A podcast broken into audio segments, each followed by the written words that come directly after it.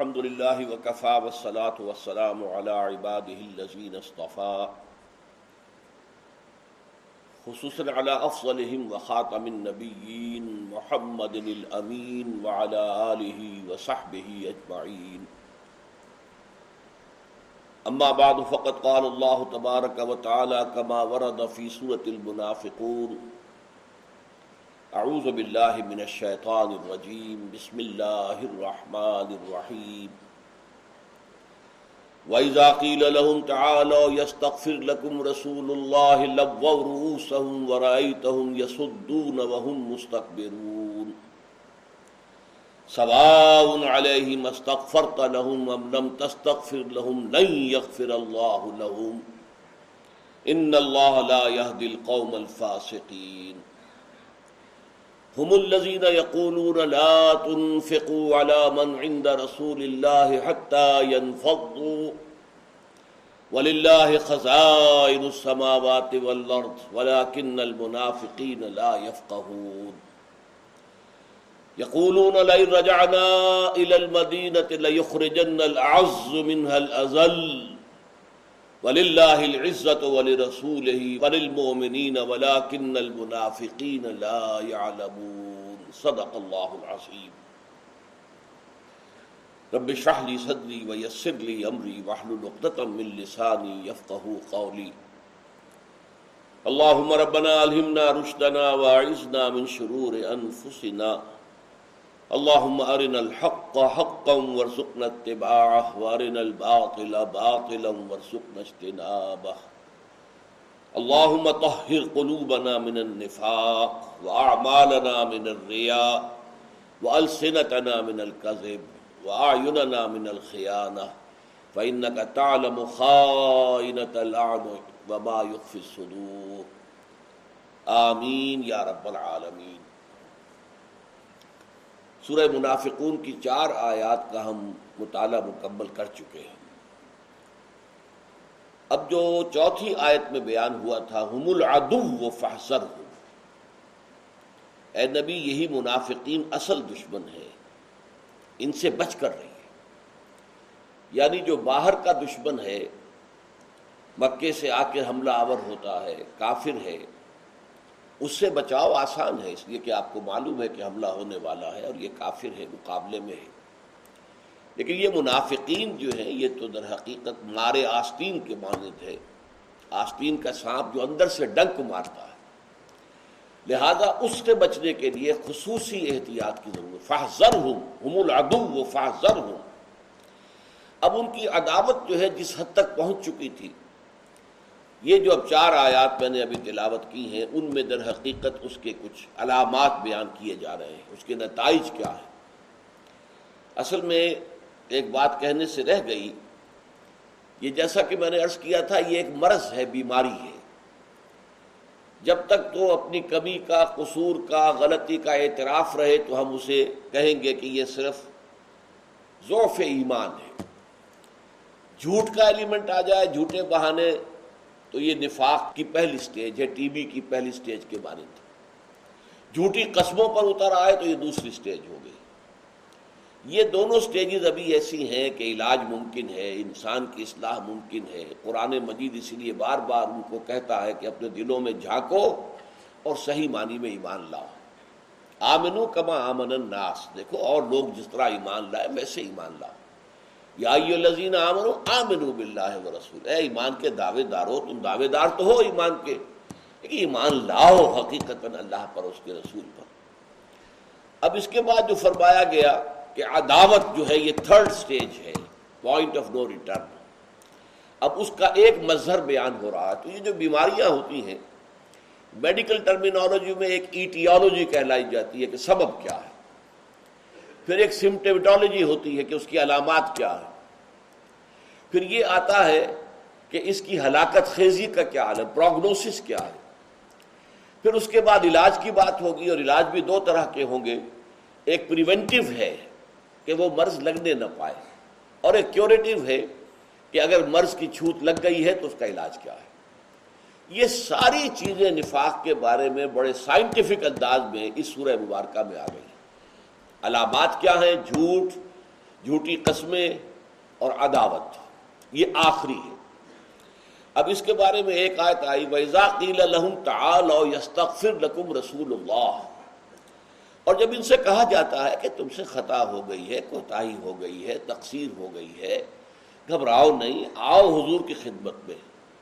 اور حضور تمہارے لیے استغفار کریں گے۔ استغفر لکم رسول اللہ لو روسم وہ اپنے سروں کو بٹکاتے اچھا اچھا جی اچھا جی اچھا جی جائیں گے۔ جی جی جی جی جی جائیں گے۔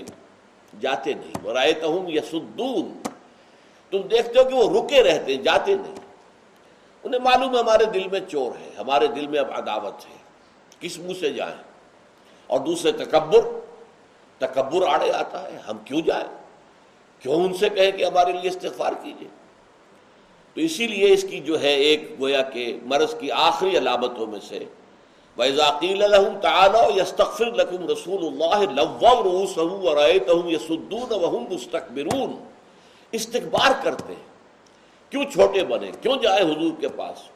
کیوں ان سے درخواست کریں کہ آپ اللہ کی جناب میں ہمارے لیے استغفار کریں؟ یہ اصل میں وہی عمل ہے جو عام مسلمانوں کے لیے سورہ نساء کی آیت نمبر چونسٹھ میں آیا ہے۔ وَلَوْ أَنَّهُمْ ظَلَمُوا أَنفُسَهُمْ جَاؤُوكَ فَاسْتَغْفِرُوا اللَّهَ وَاسْتَغْفَرَ لَهُمُ الرَّسُولُ لَوَجَدُ تو کیوں ایسا نہیں ہوتا کہ جب ان سے کوئی خطا ہو گئی تھی، غلطی ہو گئی تھی، یہ عام مسلمانوں سے بھی ہو سکتی ہے۔ تو وہ آتے آپ کی خدمت میں آئے اور وہ اللہ تعالیٰ سے خود بھی استغفار کریں اور اللہ کے رسول ان کے لیے استغفار کریں۔ تو وہ پائیں گے کہ اللہ تعالیٰ بڑا طواب ہے، توبہ کو قبول فرمانے والا ہے، رحیم ہے، بہت رحیم ہے، وہ رحم فرمانے والا ہے۔ لیکن ان کا معاملہ وہی ہے جو سورہ بقرہ میں آیا ہے ویزا قیل المتق اللہ اخذت العزت بالاسم جب کہا جاتا ہے اس سے کسی گناہ گار سے، غلط کار سے کہ ڈرو اللہ سے، تو اسے اپنی جھوٹی انانیت، جھوٹی عزت نفس جو ہے، وہ گناہ پر اور جما دیتی ہے۔ میں کیسے اعتراف کروں کہ مجھ سے غلطی ہوئی؟ نہیں نہیں، یوں تھا اور ایسے تھا اور ویسے تھا۔ آپ کو غلط فہمی ہوئی ہے، فلاں بات ہے ریشنلائز کرے گا اپنی بات کو۔ اس کے لیے طرح طرح کے جو ہے وہ بہانے بیان کرے گا۔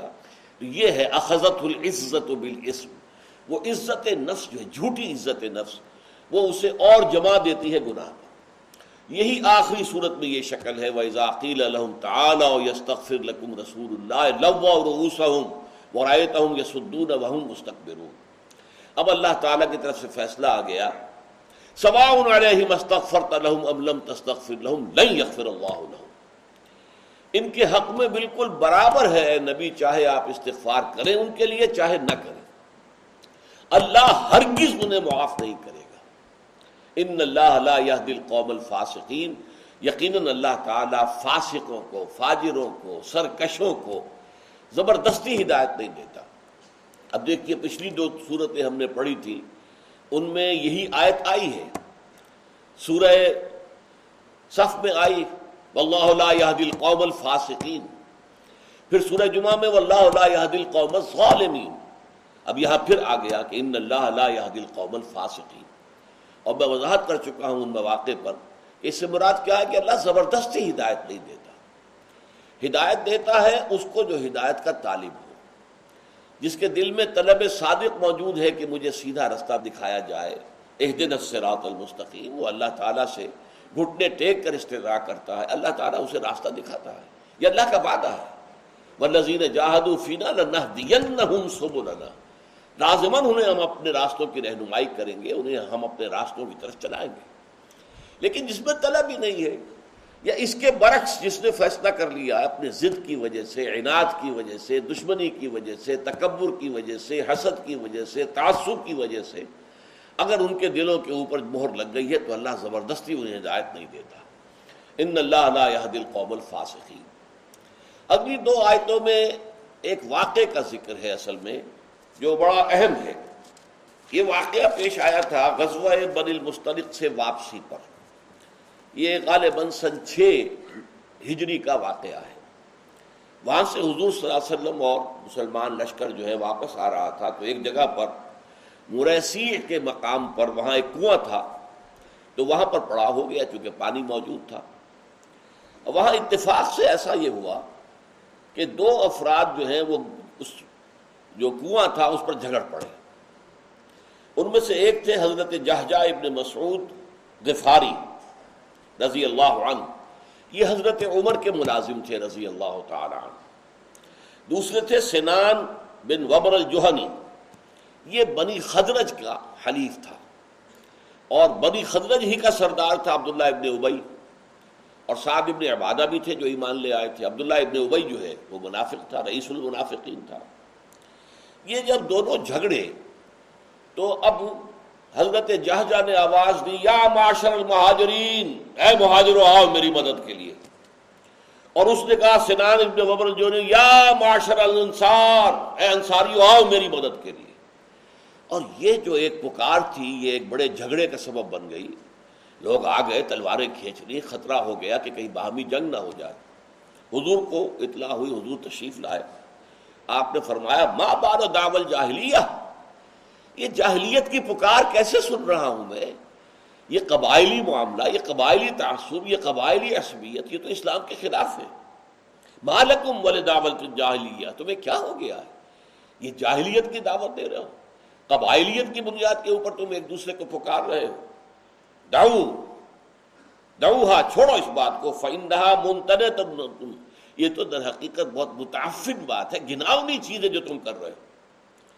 اور اس کے علاوہ وہیں پر جو صورت حال پیش آئی وہ یہ کہ عبداللہ ابن ابئی ابن سلول جو منافقین کا سردار تھا اور خزرج کا سردار تھا، وہ آ گیا اس موقع پر۔ اور اس نے کہا انصار سے کہ دیکھو یہ جو مہاجر ہیں، یہ لٹے پٹے آئے تھے، ان کے پاس کچھ نہیں تھا۔ تم نے انہیں پناہ دی، تم نے انہیں کھانے کو دیا، تم نے ان پر خرچ کیا۔ اور آج ان کا یہ حال ہو گیا ہے کہ ہمارے منہ کو آ رہے ہم سے لڑنے کو تیار ہو گئے۔ ہمارے مقابلے پر آ گئے۔ تو اس اعتبار سے یقیناً اگر تم لوگ اپنا ہاتھ روک لو، خرچ نہ کرو، ان کے لیے انفاق نہ کرو، تو یہ سب تتر بتر ہو جائیں گے، چلے جائیں گے۔ یہ دودھ پینے والے عاشق ہیں۔ یہ عاشق صادق نہیں ہے محمد کے صلی اللہ علیہ وسلم۔ بلکہ دودھ پینے والے عاشق ہیں۔ یہ جب تک انہیں کھانے پینے کو مل رہا ہے جمع ہے، جب وہ رک جائے گا، سب بھاگ جائیں گے، منتشر ہو جائیں گے۔ اس کے علاوہ اس نے یہ بھی کہا کہ دیکھو، اب ہم مدینے پہنچ جائیں۔ تو جو وہاں عزت والے اور عزت والے کون ہیں؟ جو مالکان دہ ہیں، جو سنز آف دی سوائل ہیں، جو مدینے کے رہنے والے ہیں اصل یعنی انصار۔ یخرجن العز من الازل جو عزت والے ہیں وہ ان زلیلوں کو وہاں سے نکال کر باہر کر دیں گے، نکال دیں گے۔ اب یہ جو بات اس نے، اب زلیل کے لفظ کا مطلب سمجھ لیجیے، یہ عربی میں زلیل کہتے ہیں کمزور کو۔ اردو زبان میں آ کر یہ لفظ جو ہے، اس کے اندر ایک اور مفہوم شامل ہو جاتا ہے، کمینگی کا۔ عربی میں وہ نہیں ہے زلیل جو ہے، اس کے معنی کمزور۔ چنانچہ، ولقد نصرکم اللہ ببدر وانتم ازلہ اللہ تعالیٰ نے صحابہ کرام کے لیے بھی لفظ استعمال کیا ہے۔ کہ اللہ تعالیٰ نے بدر میں تمہاری مدد کی تھی، حالانکہ تم بہت کمزور تھے۔ تو اس کے معنی کمزور کے ہیں۔ لَيُخْرِجَنَّ الْعَزُ مِنَ الْأَزَلِ تو یہ جو واقعہ ہوا، وہاں پر ایک صحابی نوجوان موجود تھے، زید ابن ارقم انصاری۔ نوجوان تھے بالکل ٹین ایجر تو انہوں نے آ کر حضور کی خدمت میں سارا واقعہ عرض کیا کہ عبداللہ ابن ابئی ابن سلول نے یہ کہا ہے۔ ایک تو یہ کہا ہے کہ اے انصار ہاتھ روک لو، ان مہاجروں پر کچھ خرچ نہ کرو، تو یہ سب منتشر ہو جائیں گے۔ اور ایک یہ کہا کہ اب ہم جب مدینے جائیں گے، پہنچ جائیں گے، تو جو عزت والے ہیں، جو مالکان دہ ہیں، جو یہاں کے اصل باشندے ہیں سنز آف دی سوائل ہیں، وہ ان کمزوروں کو، ذلیلوں کو نکال کر باہر کر دیں گے۔ تو حضور نے عبداللہ ابن ابئی ابن سرور کو بلایا۔ کیا تم نے یہ باتیں کی ہے صاف انکار کر گیا۔ کہ آپ کیا کر رہے ہیں؟ اس چھوٹے سے بچے کی بات پہ اعتبار کر رہے ہیں۔ میں آپ سے کہہ رہا ہوں، میں نے نہیں کہا، یہ سب غلط بات ہے۔ یہ جھوٹ بول رہا ہے۔ اب حضور کی عادت یہ تھی کہ آپ کوئی شخص جھوٹ بولے اور آپ کو معلوم ہے کہ جھوٹ بول رہا ہے۔ تب بھی منہ پر یہ کہنا کہ تم جھوٹ بول رہے ہو، یہ آپ کی شرافت اور بروت کے خلاف تھا۔ آپ نے کہا ٹھیک ہے۔ لیکن ساتھ ہی اس وقت آپ نے فیصلہ کر دیا کہ اب یہاں سے کوچ کرو۔ مسلسل تیس گھنٹے آپ نے سفر جاری رکھا۔ یہ بڑی حکمت عملی تھی کہ جو بھی جذبات جو مشتعل ہو گئے ہیں، وہ ٹھنڈے پڑ جائیں، جسمانی تکان جو ہے، وہ اتنی تاری ہو جائے کہ پھر یہ ساری باتیں نکل جائیں۔ اگلے پڑاؤ پر جائیں تو بے سود ہو کر سو جائیں اور اس طرح کی کوئی بات جو ان کے ذہن میں نہ رہے۔ تیس گھنٹے کا مسلسل۔ لیکن ہوا کیا؟ اس کے بعد یہ آیات نازل ہو گئی اور حضور نے فرمایا، لڑکے کے کان سچے تھے۔ لڑکے نے جو کہا تھا، وہ صحیح تھا۔ اب وہ آیات کیا ہے ہم الزین یقولون، یہی ہیں وہ لوگ جو کہتے ہیں۔ ہم الزین یقولون، لا تنفقوا علی من عند رسول اللہ، مت خرچ کرو ان پر جو اللہ کے رسول کے گرد جمع ہو گئے ہیں۔ یہ بھک منگے ہیں، بھکاری ہیں، تمہارے خرچ کرنے کے اوپر ہی سارا ان کا دار و مدار ہے۔ حتیٰ یہاں تک کہ وہ چلے جائیں گے۔ اپنے اپنے گھروں کی راہ لیں گے۔ یہ جو جمع ہے، یہ کو در حقیقت کسی محبت رسول یا اللہ کے دین کے ساتھ خلوص و اخلاص کی وجہ سے جمع نہیں ہے۔ فرمایا ولی اللہ خزائن السماوات حالانکہ اس بدبخت کو معلوم نہیں ہے۔ آسمانوں اور زمین کے سارے خزانے اللہ کے ہاتھ میں وہ جس طرح چاہے گا، اپنے اہل ایمان کو رزق پہنچائے گا، ان کی ضرورتیں پوری کرے گا۔ اور ان کے لیے راستے کھول دے گا، وہ یرزق بن ہے سو لا یہ تو ایک موقع اللہ نے انصار کو دیا ہے کہ وہ ان کی مدد کر کے وہ در حقیقت آخرت میں اپنے درجات کو بلند کر رہے ہیں۔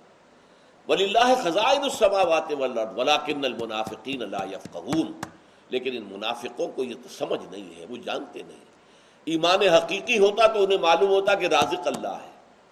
وہ ایمان حقیقی ہے نہیں۔ تو وہ یہ سمجھ رہے ہیں کہ ان کی ضرورتیں جو ہمارے ذریعے سے پوری ہو رہی ہیں تو گویا کہ ہم ہی ان کے رازق ہیں۔ تو اللہ تعالیٰ نے اس کی طرف سے ان کا پول بھی کھول دیا کہ یہ کہا ہے انہوں نے، یہ یہ جو جھوٹ بول رہے ہیں کہ ہم نے نہیں کہا، در حقیقت انہوں نے یہ کہا۔ ہے اچھا اس کے بعد جو دوسرا جملہ تھا، یقولون لئی رجانا المدینت لئی خرجن العز منها الازل۔ کہتے ہیں کہ اگر ہم مدینے پہنچ گئے، مدینے پہنچنا ہمیں نصیب ہو گیا، ابھی تو سفر میں ہے نا۔ تو وہاں پر جو عزت والے ہیں، مالکان دہ ہیں سنز آف دی سوائل ہیں، وہ ان لوگوں کو جو باہر سے آ کر یہاں پر بھک منگے کمزور، بھوکے، ننگے، انہیں یہاں سے نکال باہر کرے۔ اس پر اللہ کا تبصرہ کیا ہوا؟ ولی اللہ عزت ولی رسول ہی ولی المومنین ولاکن المنافقین لا يعلمون۔ حالانکہ عزت تو کل کی کل اللہ کے لیے یا اس کے رسول کے لیے یا اہل ایمان کے لیے یہ بڑا یہاں پر ایک اہم مقام ہے کہ اہل ایمان کو بھی جمع کیا گیا ہے اللہ اور رسول کے ساتھ۔ ولی اللہ عزت ہو ولی رسول ہی ولی المومنین ولاکن المنافقین لا يعلمون۔ لیکن ان منافقوں کا اس کا علم نہیں ہے۔ اب جب یہ آیات نازل ہو گئیں تو حضرت عمر نے عرض کیا کہ حضور مجھے اجازت دیجیے کہ میں عبداللہ ابن ابئی کی گردن اڑا دوں۔ لیکن حضور نے کہا کہ عمر، دنیا کیا کہے گی؟ کہ اب محمد نے اپنے ہی آدمیوں کو قتل کرنا شروع کر دیا؟ اس لیے کہ بظاہر تو وہ مسلمان تھا۔ منافق بھی فار آل لیگل پرپز مسلمان ہوتا ہے۔ اور اس میں جیسا کہ میں نے کئی مرتبہ بتایا ہے کہ غزوہ تبوک سے واپسی پر ان کے خلاف اقدام ہوا ہے۔ اس لیے کہ سورہ توبہ میں بھی اور سورہ تحریم میں بھی وہ آیت آ گئی کہ یا نبی جاہد الکفار والمنافقین وغلظ علیہ سختی کی تھی اب جو آپ تک نرمی کرتے رہے ہیں، انہوں نے جو بہانہ بنایا آپ نے قبول کر لیا، جو جھوٹ بولا آپ نے تسلیم کر لیا، اب اس روش کو آپ چھوڑ دیں، سختی کریں۔ وغلظ علیہ وما واہم جہنم۔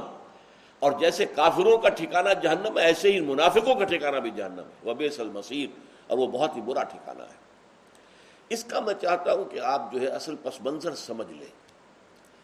پس منظر یہ ہے کہ وہ ایک قبائلی معاشرہ تھا اور ابھی حضور کی حکومت جو ہے پورے طور پر یوں سمجھیے کہ مستحکم نہیں تھی کہ پورے مدینے کے اوپر آپ کا مکمل کنٹرول ہو۔ مدینے میں یہودی بھی تھے، ان کے حلیف اوس اور خزرج میں سے موجود تھے۔ پھر یہ ہے کہ ابھی وہ قبائلی عصمتیں پوری طریقے سے دل سے نکلی نہیں تھی بلکہ واقعہ یہ کہ بالکل تو نکل ہی نہیں سکی۔ وہی قبائلی عصبیتیں تھیں، بنو میہ اور بنو ہاشم کے مابین، کہ جس کو بنیاد بنایا عبداللہ ابن صبا یہودی نے، اور وہ عظیم فتنہ جو ہے اٹھا دیا، جس کو الفتنت القبرا کے نام سے جو ہے ایک مصری مصنف نے مکمل کتاب لکھی تو یہ فتنہ بھی جو ہے قبائلی عصبیت کی بنیاد پر اٹھ گیا تھا۔ لہذا وہ قبائلی عصبیت دب تو گئی تھی، لیکن ختم نہیں ہوئی تھی۔ آگ دبی ہوئی سمجھ، آگ بجھی ہوئی نہ جان۔ آگ بجھی نہیں ہے، دب گئی ہے، اوپر جو ہے خاکستر آ گیا۔ اب اس معاشرے کے اندر کوئی اقدام کرنا، وہ در حقیقت ہو سکتا تھا کہ جو قبائلی جو عصبیت ہے، اس کو بھڑکا دے۔ لہذا حضور صلی اللہ علیہ وسلم نے اس معاملے کے اندر حکمت عملی کے تحت منافقین کی ساری زیادتیوں کو برداشت کیا۔ اور آپ نے ان کے خلاف کوئی اوپن قدم نہیں اٹھایا۔ اب اسی سفر میں وہ واقعہ بھی ہوا، جس پر سورہ نور کی ابتدائی جو آیات ہے وہ نازل ہوئی ہے حضرت عائشہ رضی اللہ تعالی عنہ پر جو تہمت لگی کہ اسی سفر میں ایک مقام پر جہاں پڑاؤ تھا، تو حضرت عائشہ بہت دبلی پتلی ہلکی پھلکی تھی۔ تو جو ان کا ہودج تھا، جس کے جو کو اٹھا کر جب چلتے تھے تو اونٹ پر رکھ دیتے تھے اور جب بڑا ہوا تو اونٹ پر سے اتار کر اور اسے زمین پر رکھ دیا۔ حضرت عائشہ کو پیشاب کی حاجت ہو گئی۔ تو آپ ذرا قافلے کا جو بھی پڑاؤ تھا اسے ذرا ہٹ کر ایک جگہ گئی تاکہ وہ اپنی حاجت پوری کریں۔ اب وہاں کچھ دیر لگ گئی اور ساتھ ہی آپ کا کوئی وہ ہار تھا وہ گر گیا۔ واپس آئی تو دیکھا ہار نہیں ہے، پھر گئی واپس اسی جگہ پر۔ اتنی دیر میں نکارا بج گیا اور کوچ کا حکم ہو گیا، چلو اب یہاں سے۔ لہذا وہ حمال جو آئے، انہوں نے ہودج اٹھایا، انہیں احساس ہی نہیں ہوا کہ اس کے اندر حضرت عائشہ موجود نہیں ہے۔ وہ خالی ہودج جو ہے، وہ اونٹ پر رکھا اور چل پڑے۔ اب حضرت عائشہ جب واپس آئی تو دیکھا کہ وہ تو قافلہ، فوج جو ہے، وہ تو جا چکی۔ انہوں نے بڑی حکمت عملی سے کام لیا، بجائے اس کے کہ پیچھے دوڑتی وہیں بیٹھ گئی کہ جب بھی دیکھیں گے کہ میں نہیں ہوں تو آئیں گے اور یہیں آئیں گے تلاش کرنے کے لیے۔ اور اسی میں ان پر اونگ آ گئی، سو گئی۔ اب سو گئی تو چہرہ کھل گیا۔ اب صفوان ابن معطل ایک صحابی تھے، جن کی ڈیوٹی یہ ہوتی تھی کہ وہ فوج کے پیچھے ذرا ذرا فاصلے پر وہ آتے تھے پیچھے پیچھے۔ کہیں کوئی گری پڑی شہ رہ گئی ہو، کہیں کوئی بیمار ہو، مجاہد اور وہ چل نہ سکا ہو اور کہیں گر گیا ہو اور کہیں پر لیٹ گیا ہو، تو وہ اس کی خبر گیری کرنے کے لیے پیچھے پیچھے آتے تھے۔ وہ آئے تو انہوں نے دیکھا کو گشری سی پڑی ہوئی ہے زمین کے اوپر، قریب آ کر دیکھا۔ تو چونکہ اس وقت تک حجاب کا حکم نہیں آیا تھا، یہ حضرت عائشہ نے واقعہ بیان کرتے ہوئے خصوصاً ذکر کیا۔ کیونکہ اس وقت تک حجاب کا حکم نہیں آیا تھا اور صفوان نے مجھے دیکھا ہوا تھا، پہچان لیا اس نے، یہ تو عائشہ ہے۔ زوجہ رسول صلی اللہ علیہ وسلم۔ انہوں نے انا للہ و انا الیہ راجعون پڑھا۔ تو ان کی اس ترجیح پہ ان کی آنکھ کھل گئی۔ انہوں نے فوراً اپنا چہرہ ڈھانپا۔ پھر حضرت صفوان نے اپنا اونٹ بٹھا دیا۔ اس اونٹ کے اوپر حضرت عائشہ سوار ہو گئی۔ وہ اپنے اونٹ کی پکڑ کر جو ہے نکیل اور وہ آئے اور لشکر میں مل گئے۔ اب یہاں عبداللہ ابن ابئی نے دیکھ لیا کہ حضرت عائشہ آ رہی ہیں اور صفوان کے ساتھ آ رہی ہیں۔ اور یہ ظاہر بات ہے تنہا رہی ہیں اس کے ساتھ۔ اس لیے کہ اور تو کوئی آدمی تھا ہی نہیں۔ انہوں نے شور مچا دیا، خدا کی قسم یہ تمہارے رسول کی بیوی بچ کر نہیں آئی ہے، بلکہ گویا کہ زنا کا الزام لگایا کہ یہ یقیناً کوئی حرکت غلط کر کے آئی۔ اس پر طوفان اٹھ گیا۔ اور یہ بات ہے کہ کوئی ایسی چیز جو ہے، اس کو اگر عام کر دیا جائے تو اچھے بھلے لوگ بھی مان لیتے ہیں۔ انسان کی کمزوری اس میں ہے۔ کسی کی آپ اچھائی بیان کریں تو لوگ شک کریں گے جی ایسے ہی کوئی زیادہ ہی متاثر ہو گئے ہیں، یہ زیادہ ہی ان کا خیال ہو گیا ہے، کوئی ایسی بات نہیں ہے۔ لیکن کسی کی برائی ہو تو فوراً انسان قبول کرتا ہاں ایسا ہوگا۔ تو مخلص صحابہ بھی اس میں شریک ہو گئے۔ لہذا حضور صلی اللہ علیہ وسلم پر وہ وقت ایک مہینے کا جب تک کہ آیات نازل نہیں ہو گئی سورہ نور کی جو ہے، جس میں کہ حضرت عائشہ کی برات کا اعلان ہو گیا۔ اس وقت تک آپ نے تعلق منقطع رکھا حضرت عائشہ سے۔ حضرت عائشہ صدمے کی وجہ سے سوکھ کر کانٹا بن گئی۔ تو پھر ان سے جب آیات اتر آئی لیکن یہ جو بات بتانا چاہ رہا تھا وہ رہ گئی کہ حضرت عمر نے پھر کہا کہ حضور مجھے اجازت دیجیے، میں اس بدماش عبداللہ ابن ابئی کی گردن اڑا دوں۔ لیکن وہاں کیا ہوا؟ اتفاق سے حضرت سعد ابن عبادہ بھی موجود تھے، سعد ابن معاذ بھی موجود تھے۔ بلکہ یہ حضرت سعد ابن معاذ نے کہا۔ اب یہ نوٹ کیجیے کہ سعد ابن معاذ جو ہے، یہ قبیلہ اوس کے سردار تھے۔ سعد ابن عبادہ قبیلہ خضرت کے سردار تھے۔ دونوں صاحب ایمان تھے۔ جب کہا حضرت سعد ابن معاذ نے کہ حضور مجھے اجازت دیجیے کہ میں اس عبداللہ ابن ابئی کا جو ہے، سر اڑا دوں، تو سعد ابن عبادہ کھڑے ہو گئے۔ ہاں تم یہ اس لیے کہہ رہے ہو کہ وہ خدرج کا آدمی ہے۔ تم اوس کے ہو نا۔ اور وہ خدرجی ہے، اس لیے کہہ رہے تو ان میں آپس میں کوئی نظار شروع ہوا تو حضور نے فرمایا، چھوڑو اس مسئلے کو دفع کرو، بس جاؤ تم لوگ۔ یہ ہے اصل میں وہ پس منظر کہ قبائلی عصبیتیں بالکل ختم نہیں ہوئی تھیں، دب گئی تھیں، لیکن یہ منافقین انہیں ابھارتے تھے۔ ابھار کر فساد کرنے کی کوشش کرتے تھے۔ چاہتے تھے کہ مسلمان آپس میں لڑ پڑے۔ جب لڑ پڑیں گے تو ان کی ہوا اکھڑ جائے گی، ان کا روب ختم ہو جائے گا۔ اور وہ کام جو ہم چاہتے ہیں کہ یہ دعوت ناکام ہو جائے اور یہ رسوا ہو جائے مسلمان اور ان کے قائد کی حیثیت سے محمد الرسول اللہ صلی اللہ علیہ وسلم بھی وہ مقصد حاصل ہو جائے گا۔ تو یہ ہے تین واقعات۔ نمبر ایک، جب ان سے کہا گیا کہ آؤ رسول کے حضور میں حاضر ہو جاؤ، صلی اللہ علیہ وسلم، اپنی خطا کا اعتراف کر لو۔ تو تم بھی اللہ سے استغفار کرو، اللہ کے رسول بھی استغفار کریں گے، اللہ تمہیں معاف فرما دے تو وہ اپنی اکڑ میں، اپنے تکبر میں، اپنے غرور میں، اپنی سرکشی میں، اپنے سروں کو مٹکا کر اچھا جی اچھا جی ٹھیک ہے جی ٹھیک ہے جی آئیں گے جی لیکن جاتے نہیں۔ رہے تو ہم یہ وہ مستقبل اور اس میں وہ حکم سنا دیا گیا سباؤن علیہم استغفرت لهم ام لم تستغفر لهم لن يغفر الله لهم ان الله لا يهدي القوم الفاسقين یہی آیت ہے جو مزید ترقی پا کر سورہ توبہ میں آئی ہے۔ استغفر لهم او لا تستغفر لهم ان تستغفر لهم 70 مرۃ لن يغفر الله لهم اے نبی، چاہے آپ ان کے لیے استغفار کریں، چاہے نہ کریں۔ اگر آپ ان کے لیے ستر مرتبہ بھی استغفار کریں گے، تب بھی اللہ انہیں معاف نہیں کرے گا۔ یہ گویا کہ دنیا میں جو سزا انہیں مل گئی کہ حضور کی دعا سے، حضور کے استغفار سے، حضور کی شفاعت، یہ دعا جو ہے استغفار کی، یہ بھی شفاعت ہے نا۔ کہ وہ بھی کہہ رہا ہے، خود اے اللہ مجھے معاف فرما دے۔ اور رسول یا کوئی اور بھی کہہ رہے ہیں، اے اللہ ان کو معاف فرما۔ یہی تو شفاعت ہے۔ اس شفاعت سے گویا کہ محروم ہو گئے۔ اور پھر یہ کہ ان کے اندر جس درجے عداوت اور دشمنی ان کے دلوں کے اندر بھلی ہوئی تھی، وہ اس واقعے سے ظاہر ہو گیا۔ ایک ہی سفر کے اندر ان کے اندر کا جو خبص ہے، پورے طریقے پر واضح ہو کر سامنے آ گیا اور اس سے ان کے نفاق کے پردے چاک ہو گئے۔